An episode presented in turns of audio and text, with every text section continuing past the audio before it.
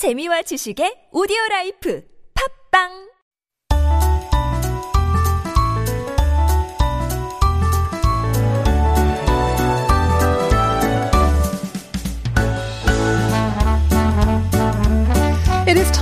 for our weekly interview segment, Making Connections. And joining us today is Park So-eun, a vibrant part of our community here in Seoul. She is a Korean English interpreter for international conferences and also the author of Interpreter's Work or 통역사의 일. And this is a book on the cultural differences found in communication. And in it, she also tells about her compelling in- experiences as an interpreter. So we'll get to know more about her work and the book she's published in today's Making Connections. Good morning and welcome to the show, Soen. Good morning, Sungyeon. Thank you for inviting me to your show. It's our pleasure to have you. Um, let's get to know you a little bit. Um, first, I was kind of surprised that uh, you actually worked as a journalist for Yeah. several years before making a switch yeah, for a Maeil business newspaper. for me. All right. Um, so both, I guess the kind of the common point between a journalist Yes. and interpreter or translator is that you're both kind of at the forefront of history, but both Ah, thank very you. challenging. Yep, What- tough. Mm-hmm. Yeah, tough to be a reporter and a journalist. But why did you decide to give that up and then become an interpreter or translator? Uh, as you told before, the two jobs are very similar in a sense and as the- Stressful. yeah, and, Time crunch. but as the two are to function as a mm-hmm. bridge for communication for journalists. It is to connect the readers with the word and for interpreters to connect the two different cultures Right. and languages. And i really love it. Mm-hmm. Um, I, i've always loved all types of communications written verbal non-verbal. So so i'm i'm really happy that i pursued both and i realized both. Mm-hmm. So Was there a particular occasion though? Maybe you came across some some I don't know interpretation or language sort of barrier while you were working as a journalist, and you said, "Oh, that's terrible interpretation, and that's not the right translation. I got to uh-huh. do it myself." Was there an occasion like that, or I mean, what was the switch? What made you uh. switch gears? Actually, I entered the graduate school of interpretation and translation in nine, uh, 2007. And after uh, seven months, uh, I'm sorry, it's 2006. And Okay. after seven months, I uh, entered Maeil Business Newspaper. I and see. Oh, so I you're already trained three- as an yeah, interpreter. I and- see. And I Okay. Mm-hmm. took three year rest. And I thought uh, it's going to be really difficult to deepen my knowledge or Mm-hmm. English skill uh, when it's too late. So I decided to return to school and I finished my course and I got degree and become an interpreter. Mm. I don't know if it's an apt comparison, but could you say one is more difficult than the other? I would. No, they're just both very difficult. Uh, of course, um, they are both tough jobs and they require patience or persistence. And if you are a journalist or an interpreter, you have to prove your own value at work. And that's the tough part. And when I was a journalist, it was very difficult mentally and physically to follow Yep. what's going on. In other words, it, I could not control time. And it is basically not a nine to six job. And for interpreters, it is difficult to interpret or translate what's in client's mind. Right. The job of re, uh, interpreter requires artisan spirit and guts. Yes. In Korean, it's gang. I think so too. Uh, And you also need, uh, I think, good rapport, especially um, if you are interpreting regularly for one person. Like, I don't know if you heard the opening, but I mentioned Sharon Choi because I think as an interpreter, she Brilliant. was she was really good, and she didn't have any uh, formal training as well. Right. But I think um, I read an article about, um, I think it was written by maybe the first sort of interpreter of Uh-huh. Korea. And he said what was very um, sort of noticeable about her, not only does she seem to be kind of born with that innate Yeah, right. But that's what I thought. it's the chemistry between her and Bong Joon-ho because the ah. director also spoke in a way mm-hmm. that was easy to translate. In a way, he kept his comments very short mm-hmm. because you know a lot of people in the artistic world they can tend to be a little bit difficult ah, to Ah, get it, understand or get the gist of it. Mm-hmm. But he spoke in very short, clear sentences, and he also ah. paused. Um, in a way that she could interpret his words without just running off for a long, long time. Uh. So I think that chemistry also helped too. I think so. And I sometimes um, describe interpreting as Uh-huh. method action, and I'm the actress of playing that role. And it's sometimes really hard to follow Mm-hmm. a difficult person, but sometimes it's really um, kind of easy, Right. easier to follow what's going on because, yeah, because of the chemistry behind Uh-huh. the two people. Yeah. So if you don't know the person who's going to be talking and their way of talking, I think that could be very difficult. Um, but one last question about kind of maybe the difference between working as a journalist as and interpreter, because I know um, working as an interpreter is kind of a dream job for a lot of people who do um, work in languages or who are studying languages. yeah, um, sort of. Kind of a crude question, but um, w- what can people expect to earn? I mean, like I think you mentioned one of the benefits of being an interpreter is that you can, you know, you can dictate your own times. You don't have to go into the office every day. But at the same time, does that mean then you earn less, or your your pay or income is also very unstable? Uh, income is unstable and there are ups and downs, but Hmm. usually I can make more money compared to the days when I was a journalist. Mm-hmm. And and but money is just a small part of some virtues of being an interpreter. and Okay. Uh, in my opinion, the best thing about my job is that I can meet meet and cooperate with Right. a lot of people. Yes. And I had opportunities to interpret for the world Mm-hmm. class specialists in their fields and at international conferences. And Right. Mm-hmm. so I can get motivated, inspired, and learn from their attitude as well as their expertise. And you managed to do that because you worked as an interpreter for um, global organizations like the WHO, um, UNICEF, UNESCO, the Ministry of Foreign Affairs, so many different organizations. But I'm curious, do you have a special sort of area of expertise or are interpreters kind of very general? Because Sharon obviously was very good Movie, in film. movies because she's mm-hmm. also a student filmmaker. Mm-hmm. But with regular interpreters, can you afford to be specialized or do you have to be like a generalist? Um, basically, I believe myself as a general, generalist, and mm-hmm. interpreting itself is my specialty. And I have to do my best to function as a tool for communication, regardless of areas. Right.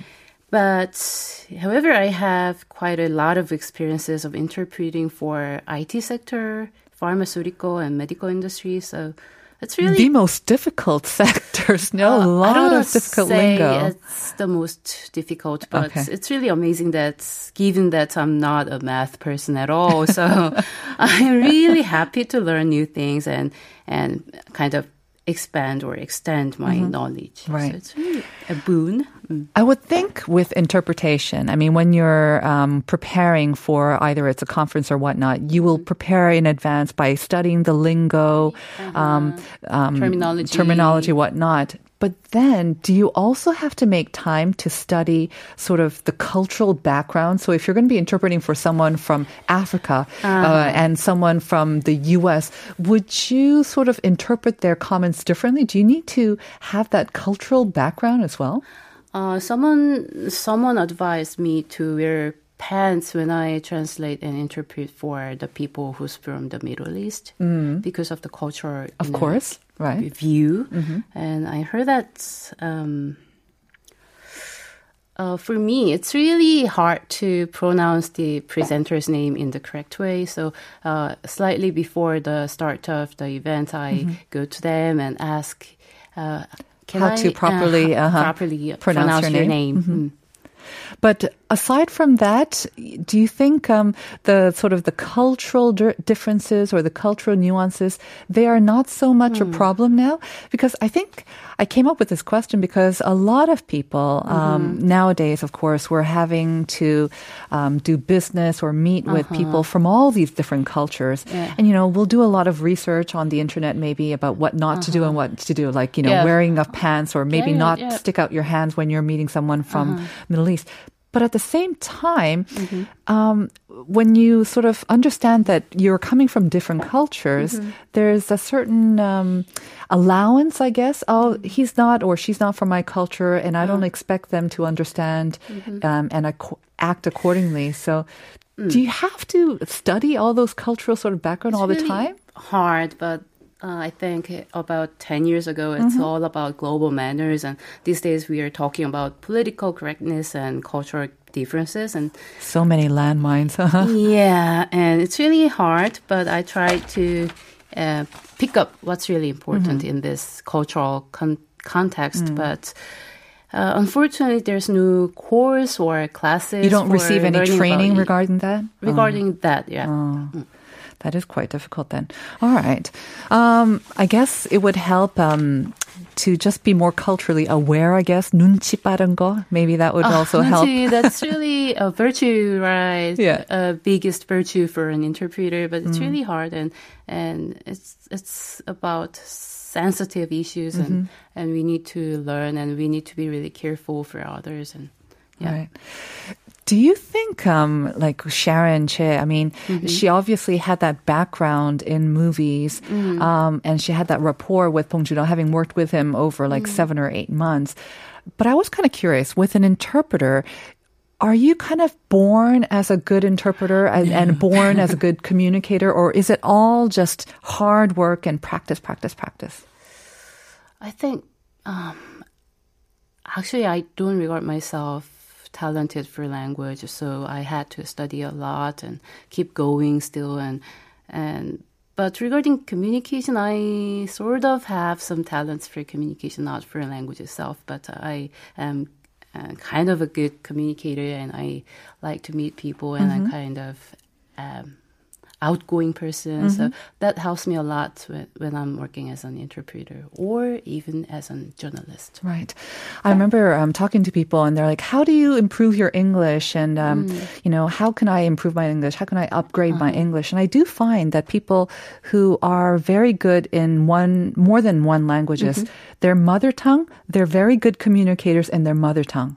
So like even with children and mothers debating when they should uh, expose their child to a second language, it, I think it's almost important that they are very good in their mother tongue first. Oh, And once they have that down, and once they're confident um, in communicating, and then they can maybe better pick up a second language. I don't know if you agree or not. that's, that's the that's kind of a general principle about Yeah. learning a new language. But as a Korean native, I feel I am talented for. I'm quite a good speaker in Korean, but there is still a gap between my Korean and my English. So I need to, you know, fill the gap.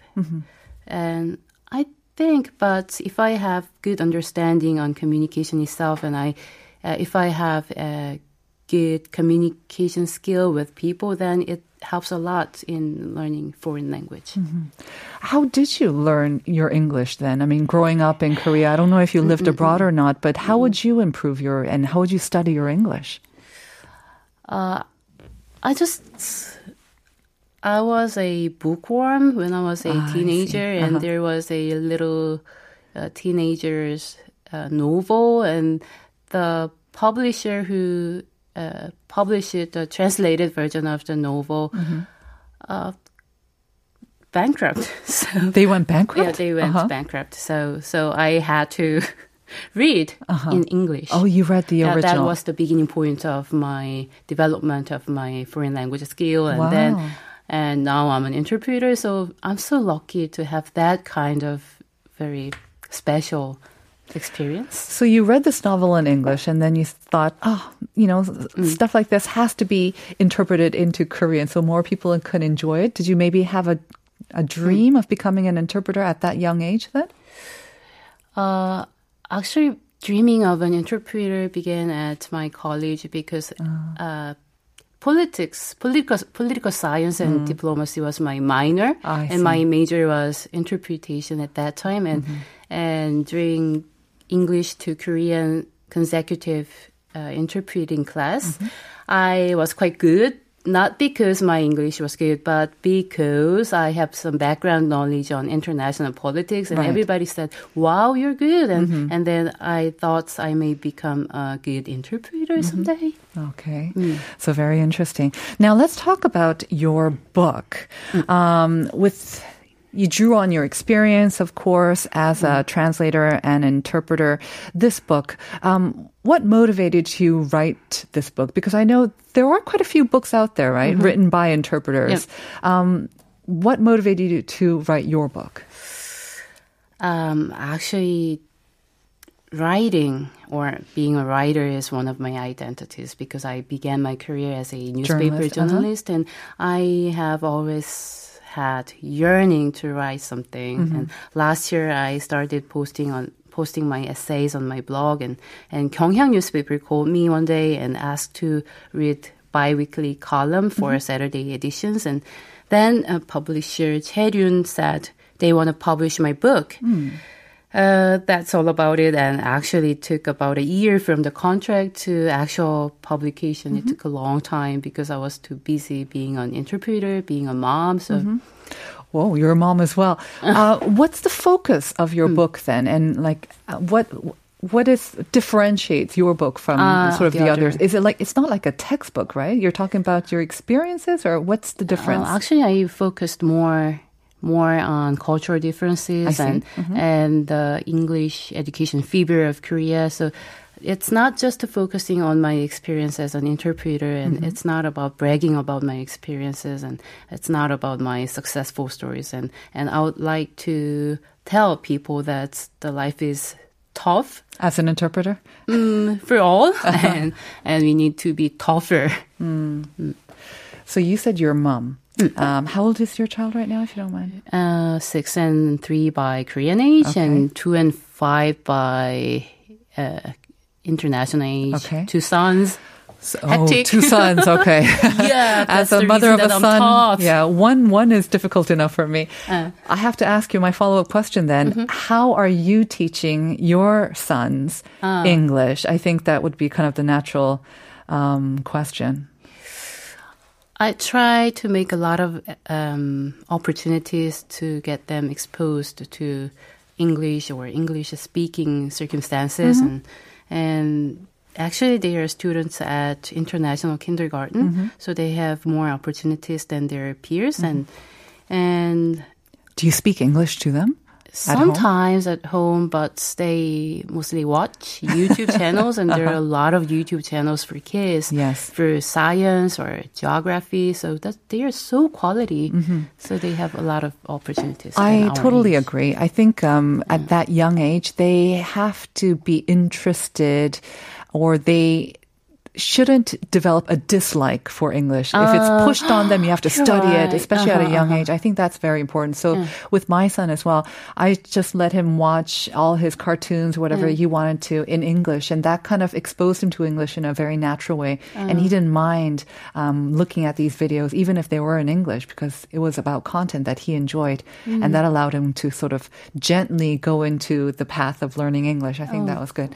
Um, we don't have a lot of time left, but I uh. Did want to ask you if you mm-hmm. had advice for someone who is listening to our show and is maybe considering mm-hmm. taking the path of an interpreter. Oh, What's your advice? path, that tough path. Yes. Of course, language skill matters, and I keep studying to improve my language skill. But when I was a student, one of my professors said in class that interpreter isn't a job for perfectionists. Oh. Yeah, just let it go. Just forget about your mistakes or low performances and make a move forward. That's how interpreters survive.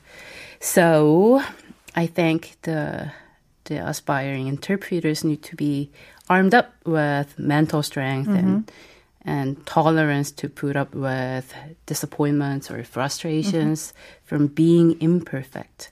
So you need to have grit, persistence. Uh, that could be my good tip. I think that's a great tip. And I think it's a great tip, not only for those people who are maybe studying to become an interpreter, but for anyone who wants to improve their language skills. It's not about being perfect. It's about being persistent uh, because the language itself is constantly changing as well. But if you have grit, if you persist, your English or whatever language you're studying will improve. So I think that's great advice that you've received and that um, you're also giving to our listeners. And Soon, I want to thank you once again for thank you, coming in today and sharing with us. me. Our pleasure. Thank Ah, you thank very you. much. Oh, and I can I ask you one more favor? um, about how would you translate the question of the day, Ah, disco aha. overload. I'm into that. I'm good to go. I thought it's co- quite casual, Uh-huh. so I wanted to use teenager language. Uh-huh. So I thought um, 완전 디스코야. 핵잼, 꿀잼. Right, that's all. That's it. okay. Unfortunately, I don't think our listeners managed to quite capture that. Um, but 5319 saying, uh, Good morning. My translating is disco party. 난 준비, 좋아. 준비됐어. Pretty good. 2021 saying disco 리듬에 흠뻑 빠져봐요. 즐길 준비되었어요. 6886 디스코가 나오고 있어요. 난 엄청나게 좋아. 빠질 준비가 됐어. 덕분에 즐기게 됩니다. 고맙습니다. 좋은 날 되세요. Uh, thank you all for your messages. Unfortunately, we can't get to all of them, but um, again, thank you for listening to us. And we are going to send you out with, of course, BTS's Dynamite. So 즐기세요 and have a great day. And I'll see you tomorrow at 9 for more Life Abroad. Set the night light. Shoes on, get up in the morning, cup of milk, let's rock and roll. Kink out, kick the drum,